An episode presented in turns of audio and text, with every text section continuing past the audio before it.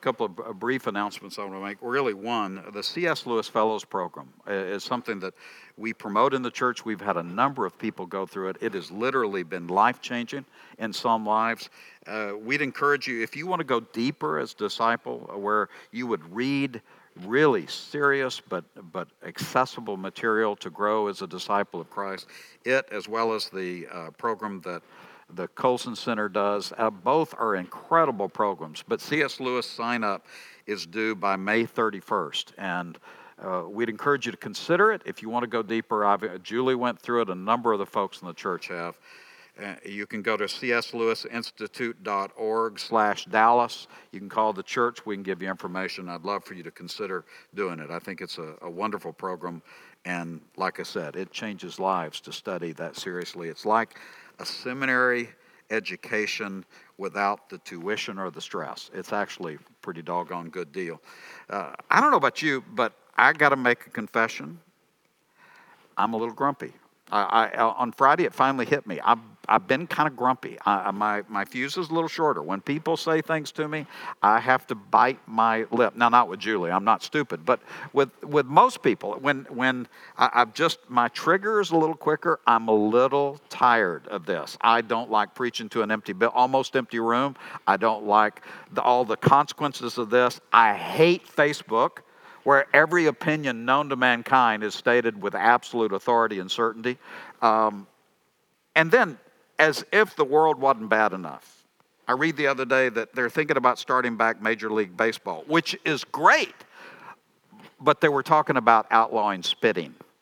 You can't play baseball without spitting. That's like Tex Mex without chips and salsa. That's like Texas without chicken fried steak. There is nothing that makes sense in our world today. We have lost all sense of what's good, right, and, and I personally am a little grumpy by it. I think you might be too. And of course, I'm joking. Eh, well, I'm not totally, but but but the fact is that those are little things. I mean, those are little things, right?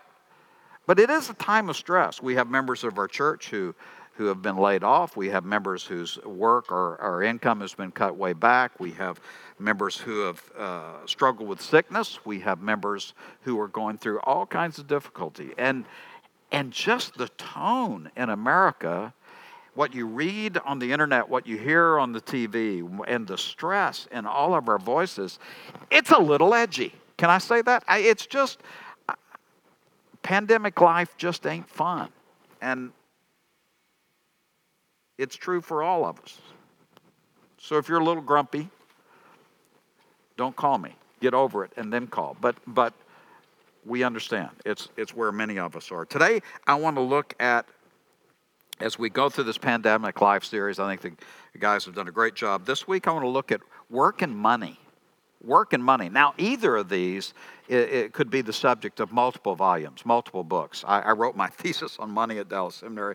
I've studied the issue of biblical work. I've preached a whole series on work. But uh, so obviously, it's going to be very brief and short. But but work and money are particularly difficult in the context of what we're suffering through with the pandemic. And so I thought it would be good to take a look at that. And as I studied it, I was struggling. There are so many passages on Scripture about work and money. It is one of the major themes of the book of Luke. It's huge throughout the wisdom literature, the Old Testament. Uh, those subjects are very crucial to how we understand life. And so I, I struggled with what, what approach, what passage should I begin to with? And I, found one of my all too favorite quotes about money from John Wesley.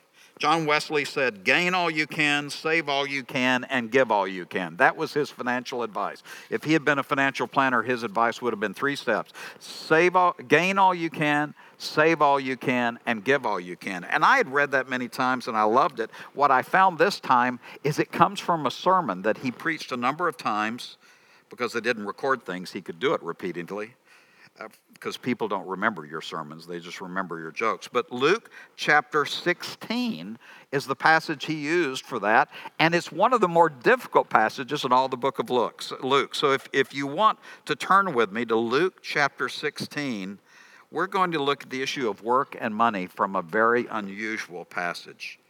And verse 1, uh, I've called verses 1 and 2 when work ends. When work ends. Uh, Jesus told his disciples there was a rich man whose manager, whose steward, was accused of wasting his possessions. So he called him in and asked him, What is this I hear about you? Give an account of your management, because you cannot be manager any longer. Uh, one of the first things I want to point out is Jesus acknowledged that people lose jobs. People lose jobs. Now, in this case, it appears that the manager deserved it, but, but the reality is people lose jobs. One of the facts of life is, is struggling with our employment. If you're a farmer, obviously a drought or a flood could have devastating impact. But, but regardless of the circumstances, uh, part of life is going through stress related to employment and the provision of our needs. Now, let me give you a quick theology of, of work. It begins with Genesis chapter 2, verse 15. The Lord God took the man and put him in the Garden of Eden, Eden to work it and take care of it. Uh, many of you believe that work is a result of sin and the fall. That's not true. Work preceded the fall because I believe it's part of being created in the image of God. We need to work. We need to get things done. One of the reasons this time is so hard is we've, we've essentially put many people in solitary confinement without relationships and without work, two things that uh, the book of Genesis says we have to have. And as we're isolated and without meaningful things to do, we, we go through difficult times because we were made for it. We need these things. And God gave Adam, the first man, a job to do in work in the garden before sin came because we need that. Even if you retire, you need to get busy doing something. In other words, it doesn't mean that it has to be uh, employment. Uh, exactly as we're defining it, but all of us need to be busy in making a contribution. It's part of how we're made, it's part of the reflection of God in us. But after sin, Genesis chapter 3 19, work got hard. Uh, verse 19, by the sweat of your brow you will eat your food until you, you, return to the ground, since from it you were taken. For dust you are, and to dust you will return. Uh, it is true that because of sin, work got hard. As a result of sin, work is always difficult. God allowed sin to literally change creation, according to Genesis, so that farming became difficult. There became weeds, there became disease. And even more so, relational sin in our society makes work hard. All of us know what it is to go into the office, go into the workplace, and experience the tension that occurs in the workplace between people. It is a reality that sin is difficult. And one of the mistakes that we have made in our modern society is we are so blessed that we've come to think that if we're not being totally fulfilled and happy in our work, then something is wrong. That, that we are owed this, this uh, special experience with our jobs so that we come home each day maybe a little tired but enthusiastic for all the ways we've been able to work and that that is only half true it's true that we need to work. We need to be creative. We need to produce things. But the other side of it is we work in a fallen world and so that work requires sweat of the brow. It, it requires difficulty and conflict and hardship. Those are both true. Can I just get off? Okay, I'm going to sit down for this because this isn't part of the sermon, okay? This is, this, is, this is just extra. You don't have to pay for this. Can I express something I'm a little frustrated with? And that is, as a society, we have lost the ability to hold two different thoughts at the same time. We think that either work is supposed to be fulfilling and joyous or hard and difficult and, and we tend to gravitate toward one or the other. So you have some Christians who treat their secular jobs as if it's a curse from Satan and there's no value that comes from it. And others who are frustrated because they, they don't get out of the work all of the blessings they feel they have. The reality is, both are true, and life is lived in those kinds of tensions. Life is lived in tension between, oftentimes, between two different truths that, that on one level seem to contradict each other, but that's the, the stuff of life. That's where we live. And when you come to your work, on one level, we work to make a living. Uh, that's, that's why we do.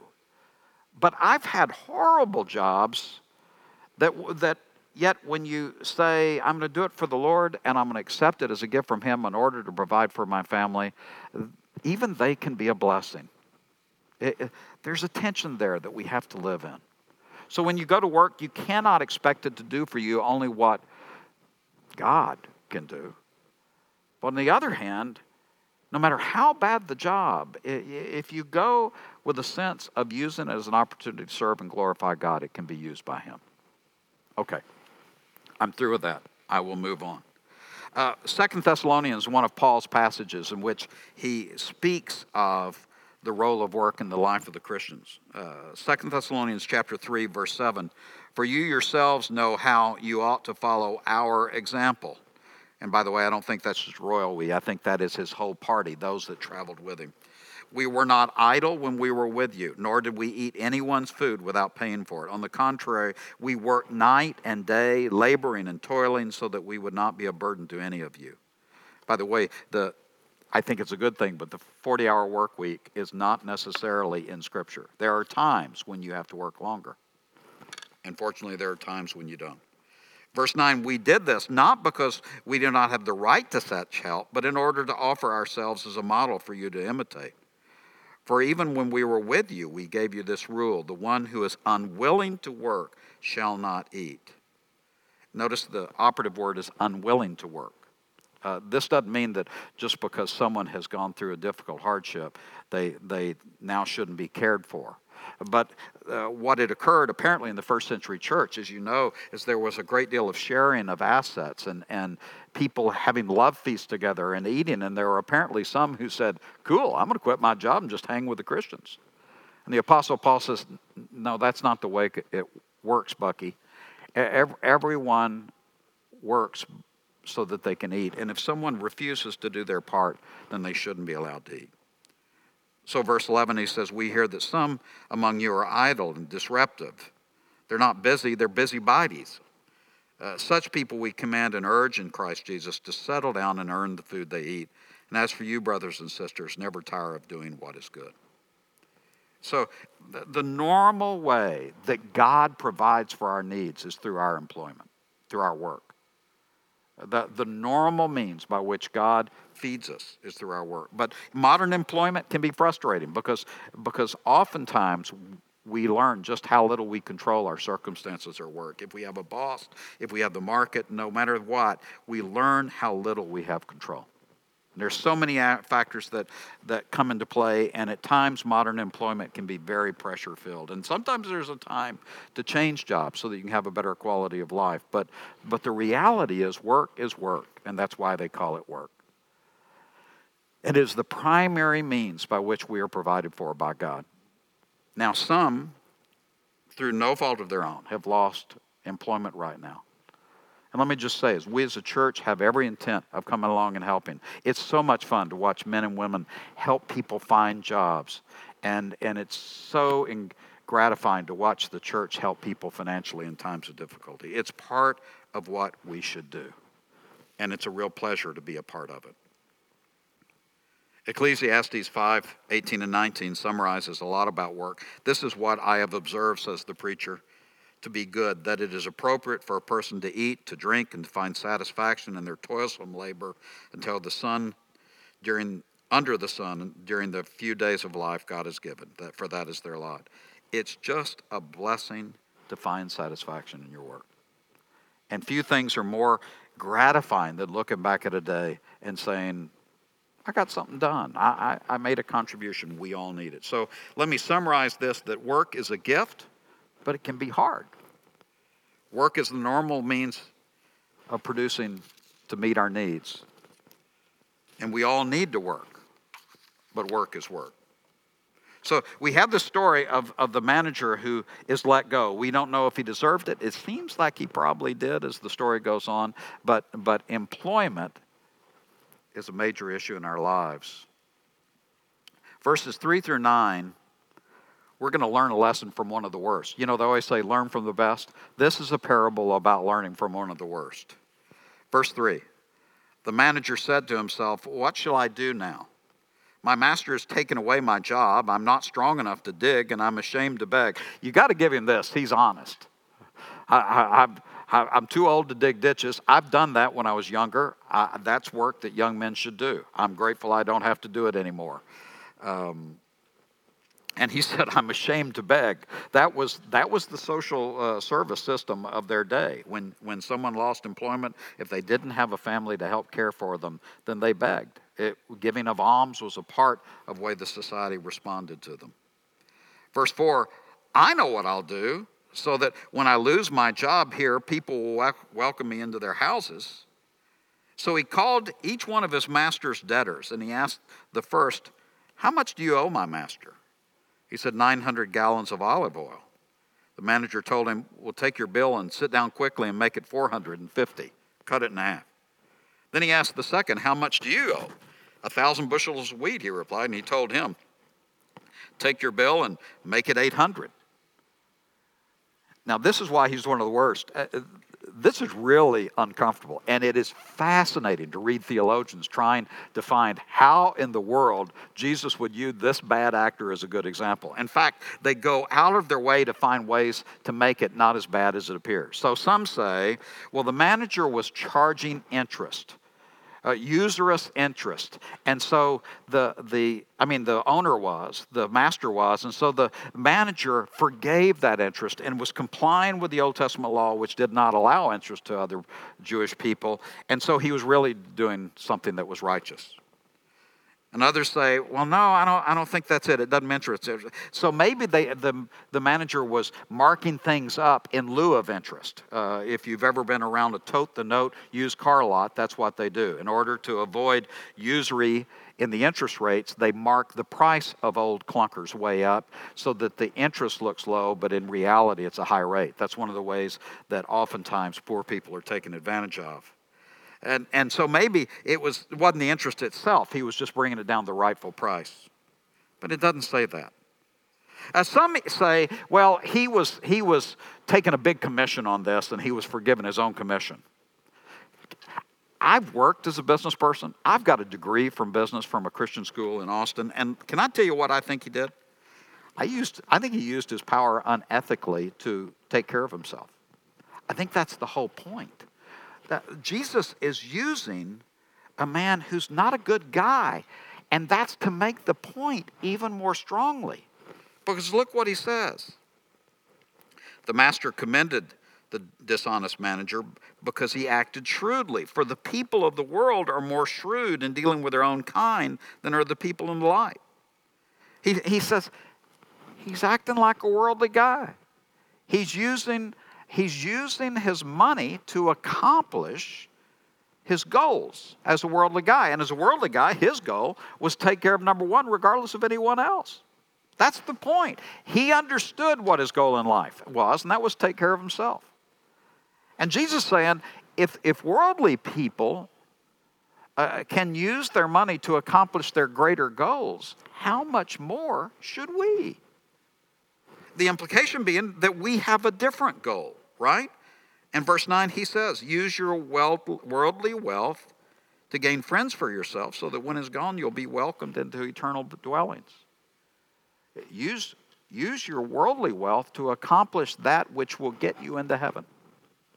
Use your worldly wealth to, to love God and love others, which are the spiritual goals of a believer. Use, use your worldly wealth in a way that's consistent with what you say you value. Money is a tool. It's something that you use. The problem is, we Christians get all hamstrung over the issue of money. Some treat it as if the scripture says money is the root of all evil. You know that that's not true. In the pastoral epistles, it says the love of money is the root of all evil. It's not. And, and no question, many of us fall into the materialism and the, the greed and, and, and the inability to say no to new shiny objects just as much as, as the world around us. We, we can very easily go to one of the two extremes. Um, in Scripture, money is a tool. It's just something you use to do things. It's neither morally good or morally bad. It's dependent on what your heart desire is and how you use it accordingly. And that's what Jesus is essentially saying to you, use your money wisely to accomplish what matters. As I mentioned, uh, all too many of us Christians are in a bind financially because we, we've slid into the, the, the attraction of materialism where somehow we become convinced that just a little more. I've met very few Christians who want to get rich uh, or that will admit it. What we typically say is, I just need a little more.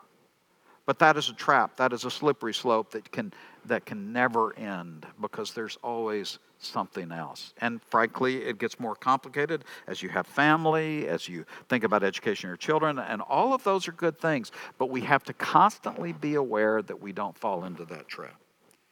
Some of us just don't have impulse control, and the internet is, is, is like a tool of Satan for us because we get on that thing and something new and shiny pops up, and we just can't wait to have it.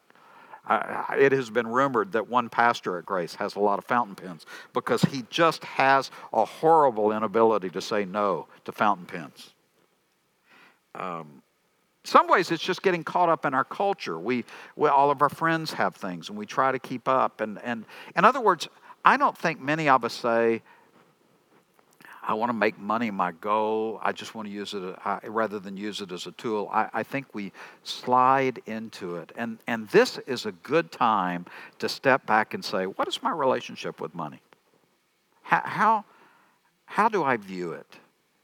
Is it the goal itself, or is it a means to the end? Because when, when we put other values as more important, then money falls into an appropriate place. And actually, we can be much more relaxed about it. The, the stress comes from not knowing how to respond. Ecclesiastes 5:10 Whoever loves money never has enough, and whoever loves wealth is never satisfied with their income. And that's just meaningless. As goods increase, so do those who consume them. And what benefit are they to the owners except to feast their eyes on them? The sleep of a laborer is sweet, whether they eat little or much. But as for the rich, their abundant permits them no sleep. Working for what we have and enjoying what God has given us is one of the great blessings. And, and we have to be careful that we lose sight of the fact that money is simply a tool. It's neither evil nor inherently good, it is just a tool. There's a movement among some Christians that, that, that love guilt to throw on other people. And and if if if you eat drive too nice a car, live too nice a house, uh, they, they have proclaimed themselves the sole arbiters of who should decide how much is enough. I, I found in my own life that's incredibly dangerous. Um, I, found in my own life that uh, it, those are intangibles that God alone knows. And I pray for you that God will direct your heart as you study, as you talk to other people, as you pray, direct your heart to live a lifestyle that's best for you so that you gain all you can. It's good to make a living. But he also save all you can. Set aside some of what you have so that these difficult times are provided for um, because it's a tool. And finally, the end of this story, Jesus talks about what really matters verses 10 through 15. Whoever can be trusted with very little can be trusted with much, and whoever is dishonest with very little will also be dishonest with much. So if you've not been trustworthy in handling worldly wealth, who will trust you with true riches? And if you have not been trustworthy with someone else's property, who will give you property of your own? money is a test for bigger issues. money is a test for bigger issues.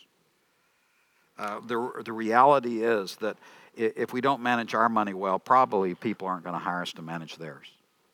But if we don't manage our own lives well, we, we shouldn't be in a position to manage others. That's one of the reasons that in the requirements for leaders in the church, able to manage their house, manage their greed, manage their emotions is such a part of it. Because when you get in a position of leadership, you have a responsibility to manage what God has given you as an indication that you can manage more. Many of us fall into the idea of, well, you know, I just don't have much, but if I had more, I could manage it much better.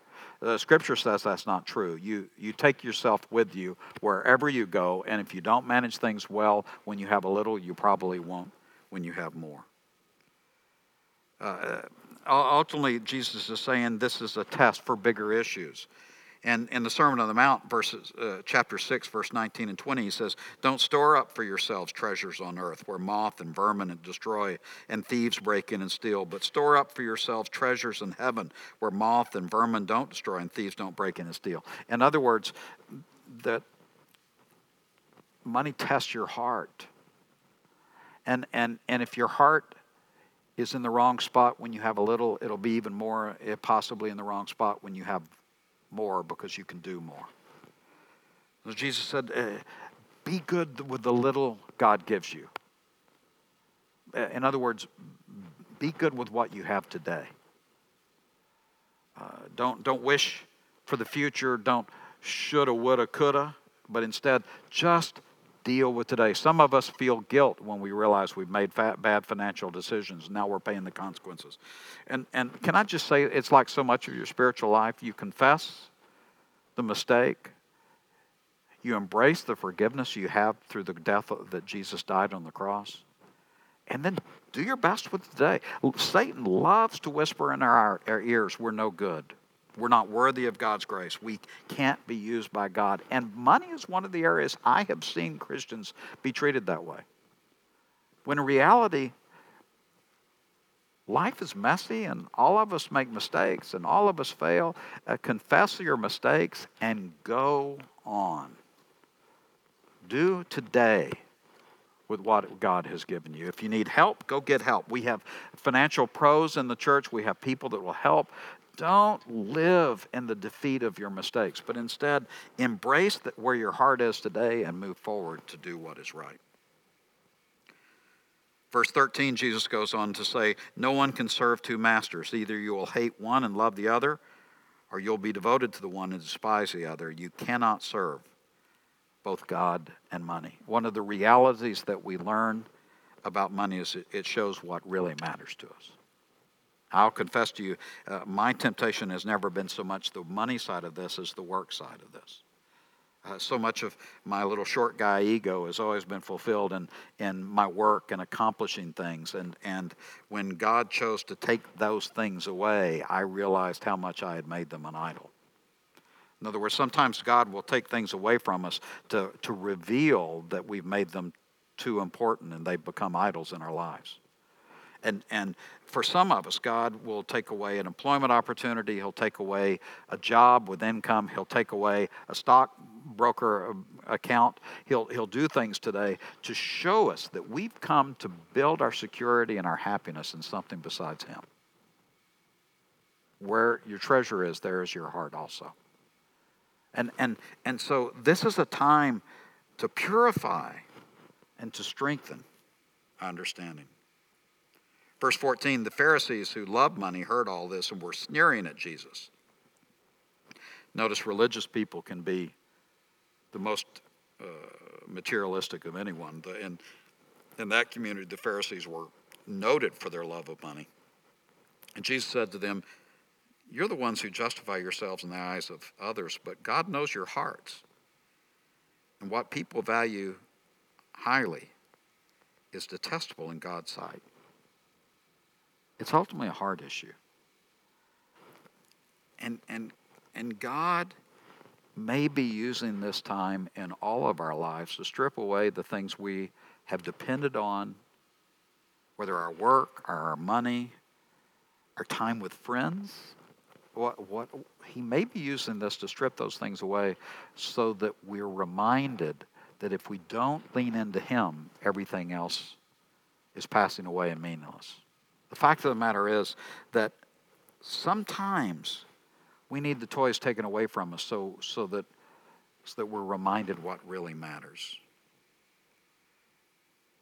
Uh, 1 Timothy 6 17 through 19, Paul says, Command those who are rich, and you know that by world standards, all of us are, in the present world, not to be arrogant or put your hope in wealth, which is uncertain, but instead Put your hope in God, who richly provides us with everything for our enjoyment.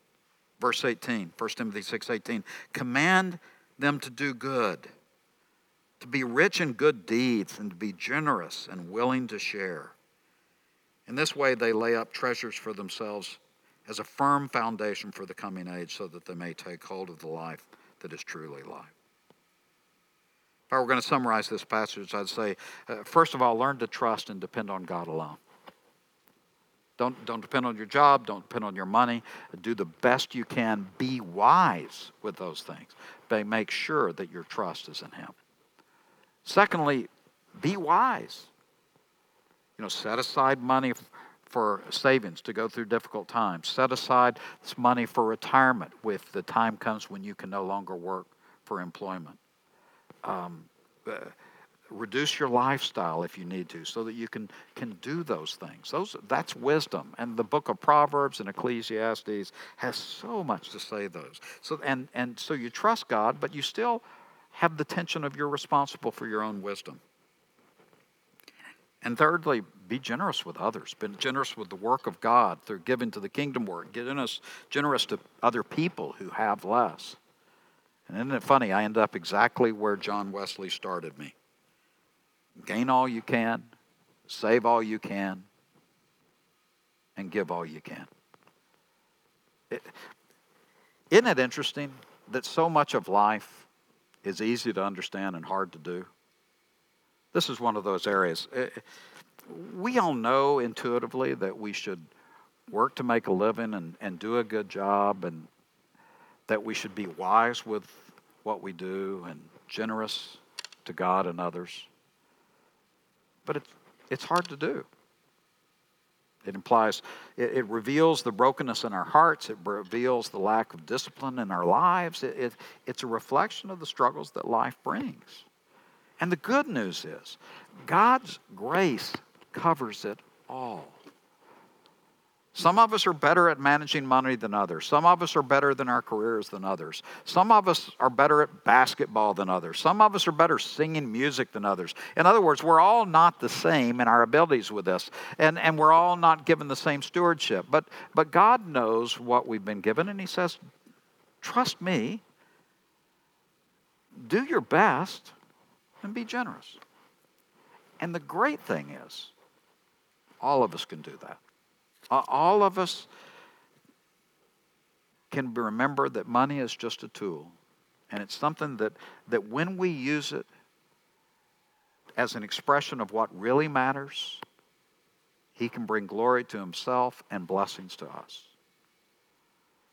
If you're struggling with employment, if you've lost your job or your income's been decreased substantially, and you need to talk to a pastor or one of our successful lay people, let us know. We'd love to connect you. Don't, don't struggle with that alone. If the groups of unemployed grows, we'll set up groups so that you can encourage each other. That's a, that's a part of the process. I, I know your spouse can get tired of hearing that frustration.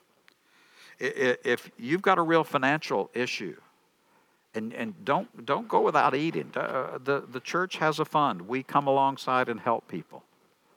And we also will come along and, and if, if it continues over a long term, encourage you to make changes. But in the short run, we, we help a lot of people through the course of the year, and we want to do that.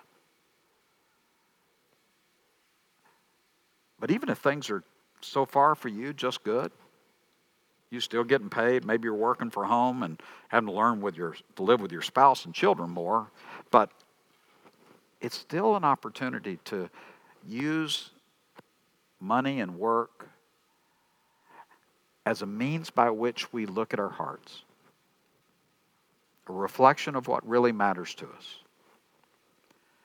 and, and an opportunity